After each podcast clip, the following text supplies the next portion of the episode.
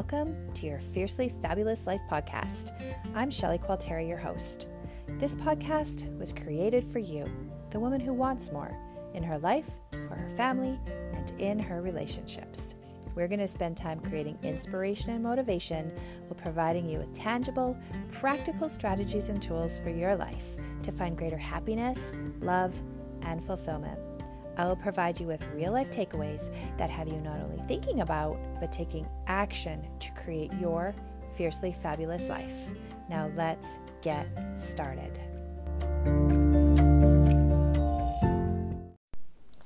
Welcome back, everybody. I hope you are having a wonderful week and that things are going well for you in this lovely Friday.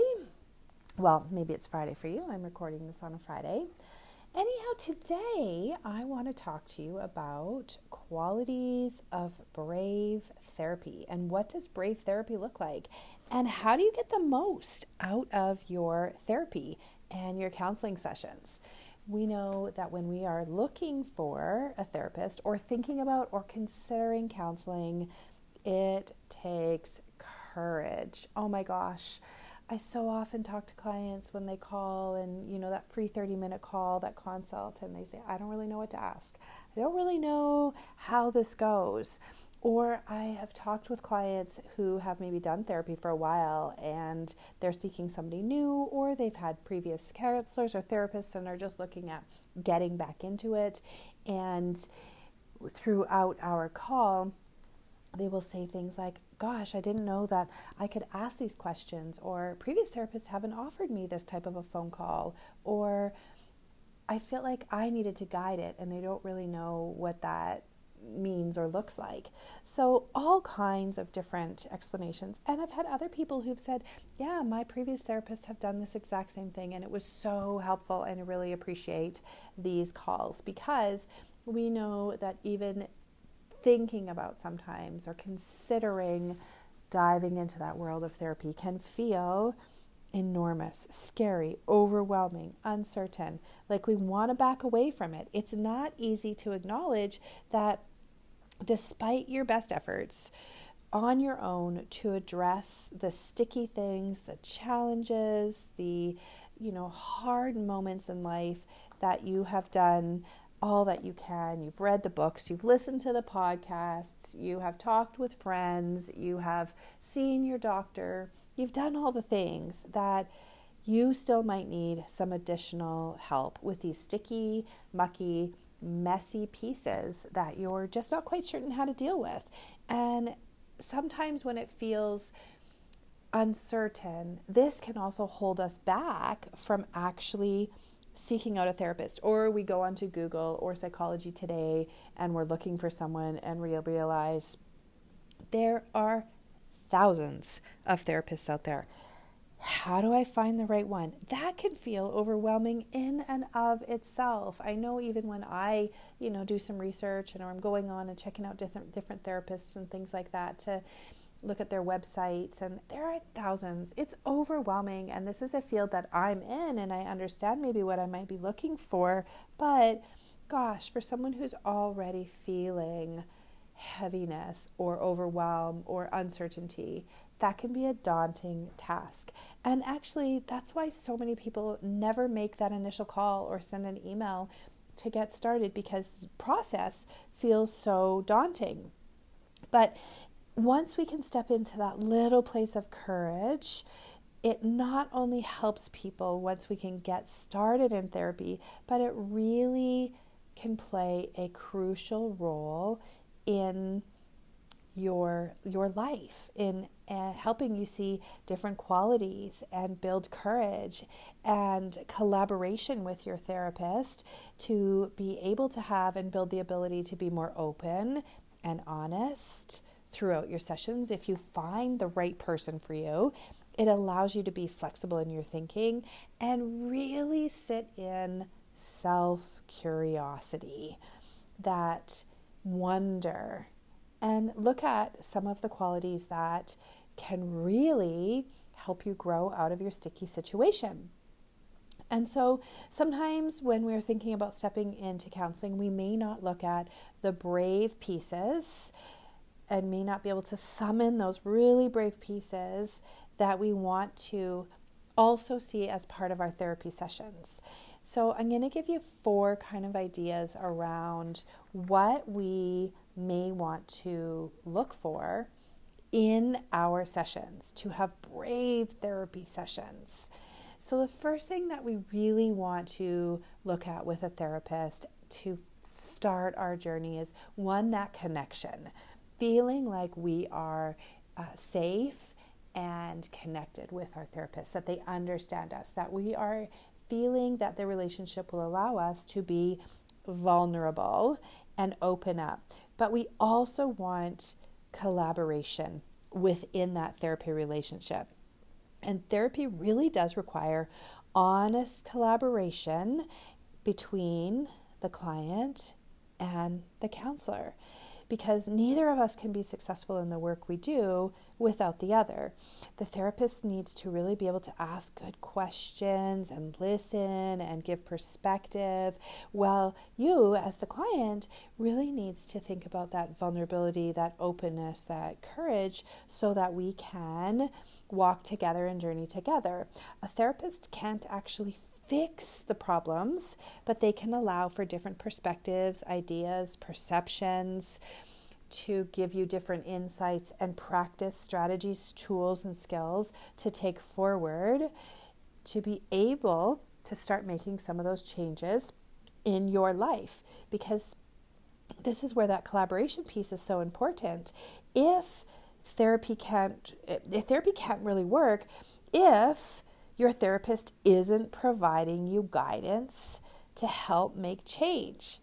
Successful treatment, successful counseling is most likely going to be achieved when both of you are in a trusting relationship that you can provide the tools and strategies that person will be able to take those away and practice them as and the most effectively that they can um, and there might be some moments where your therapist does push you out of your comfort zone a little bit and ask you to try something different or have a conversation in a different way or look at your pattern in a different way.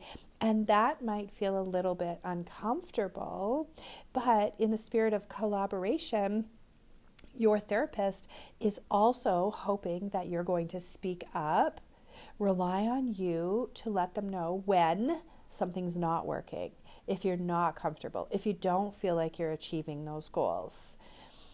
When we are looking at therapy, it really is an ebb and a flow and a back and a forth. So, if you were to think of, for example, um, going to your doctor, you need to tell them and explain to them the medication's not working, or this pain isn't going away, or this is still happening in order for them to understand, to reassess, to give you something different. It's the same thing with your therapist. You and your counselor work together to help you achieve the life you want to live, to unpack the trauma, to provide you with that confidence that you might need. And remember, you are paying your therapist, you are paying your counselor, you're paying for a service that you want to be effective. Would you keep going to your sports therapist or, you know, massage therapist or occupational therapist or dentist if they weren't giving you the service that you needed if you weren't seeing an outcome of that you know root canal or you weren't seeing an outcome of your uh, from going to the gym that the coach that you're paying so you do have the ability to take charge and guide and be a collaborative force in your therapy sessions. The next thing that's important is talking about being open, honest, transparent, and as vulnerable as you can with your therapist, your counselor, around what's happening for you. Because the more vulnerable you can be, the better your therapist is going to understand the challenges. However, going back to what we were talking about a moment ago, it takes trust.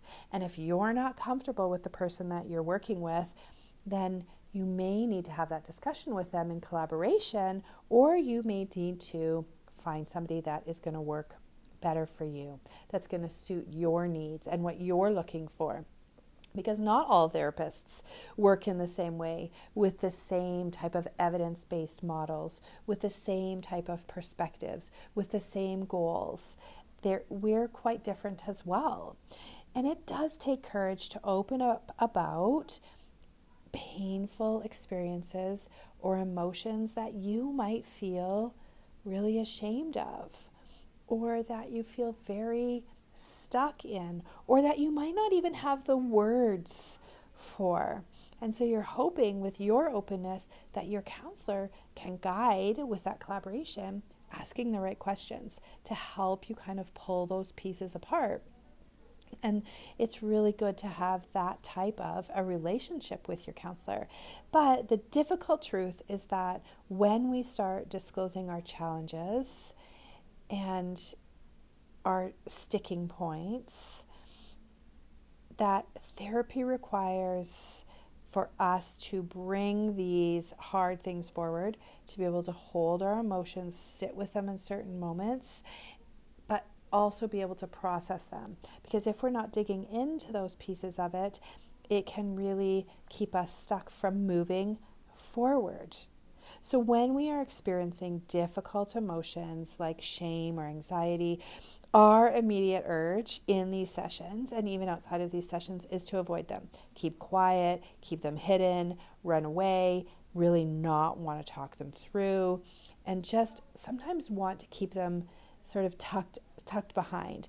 But that's not going to allow us with this openness to better be able to understand, process, un, uh, unpack our emotions, look at if we and where we become maybe dysregulated, look at our trauma, look at those heavy thoughts of self harm or suicide we might be having, being really open and vulnerable, the more we hide them and tuck them away, really will keep us a little bit more stuck in our brave therapy process. So, when we are fully open, able to share and trust with others, especially our counselor, we're going to feel relief much sooner as long as we've got that collaboration and a therapist who's able to provide us strategies, tools, skills, goals, and really uh, help us unpack and understand especially if we're stuck with the words of what we're trying to say. It really takes courage to talk about painful emotions and painful experiences.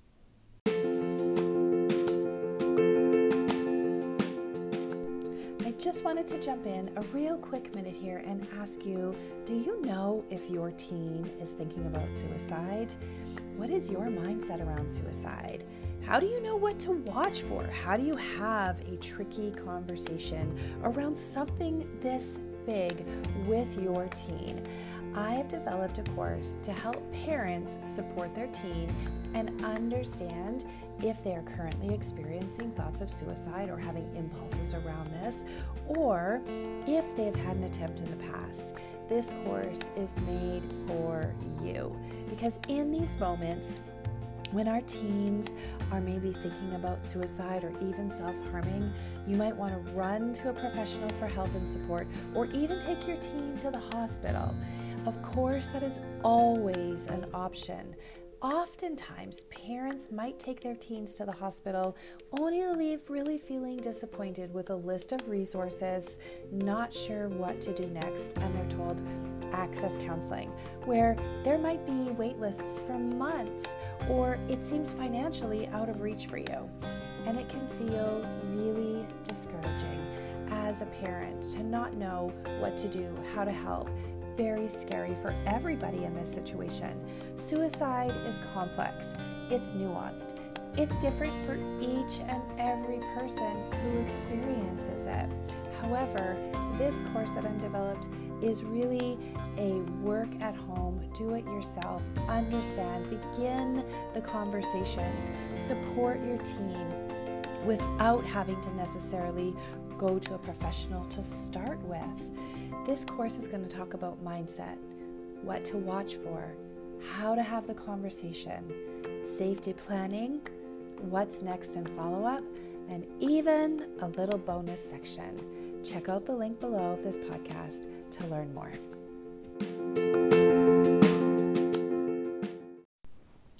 The other part about brave therapy is around being flexible.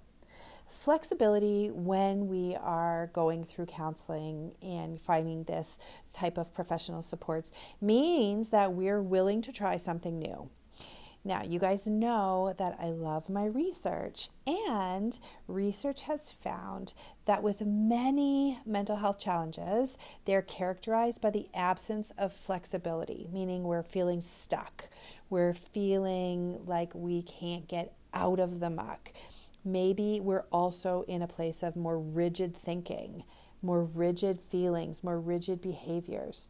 So, when we can look at different types of therapy and different ways that we can unpack our stuff that's going on for us, where we can start identifying what's unhelpful in our thoughts, what's unhelpful in our behaviors, what's unhelpful in our feelings, can really enhance our ability to adapt and be able to move forward with more flexible ways of trying things out when we're struggling with a therapist who might be able to provide us and hopefully is providing us with different ways to look at things, different perspectives.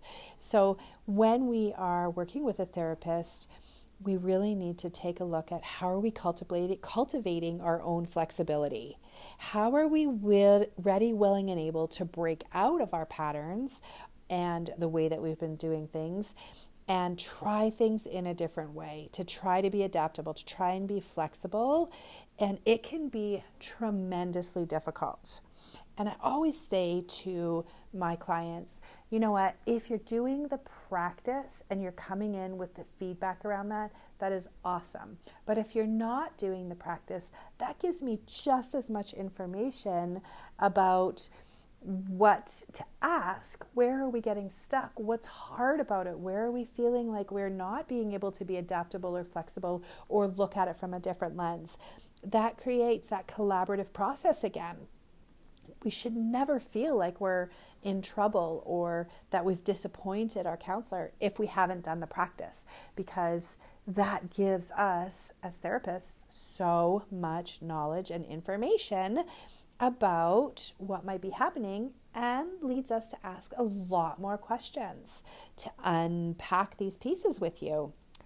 The last piece that I want to leave you with when you're going through your brave therapy process is curiosity. How curious are you being in the practice within yourself? And when we are looking at different types of therapy, and when we are looking at ourselves, how are we being curious around our own journey through therapy? It is really natural for us to judge our actions, judge how we feel like we're being successful or how we're failing. It takes courage and curiosity to shift our patterns and our behaviors, but it also takes a lot of practice. So, asking yourself these curious questions why am I stuck? Why am I not taking this way? Am I feeling connected? Do I feel like there's collaboration? And questioning the reasons for some of the practice, for some of the behavior, being curious with your therapist around that will be helpful and improve that relationship but it's also a way for you to really understand and unpack some of the things with sincere, honest, authentic curiosity towards yourself about the process of therapy, the process of being curious, the process of how am I being and building new patterns and processes, and why am I stuck in this, and how does this curiosity help me and hinder me? Um, being able to ask those questions. So, therapy is something that does require bravery. And if you are just at the beginning of therapy or trying to dabble in this process, keep these four points in mind. Do you feel as though you're safe, connected, and in a relationship with your therapist that feels as though you can be vulnerable? is your therapy practice with your with your counselor collaborative, open, flexible, and curious without judgment and being able to show up ready, willing, and able in every session to learn to adjust, to be brave through your process. It really is worth it, and the outcomes are amazing if you have the right fit that's helping you achieve what it is you want and what you deserve. Until next time, have a fiercely fabulous day. Bye for now, friends. Thank you for taking the time out of your day to listen to your Fiercely Fabulous Life podcast. Please be sure to share with any woman in your life that needs more. Have a great day and see you soon.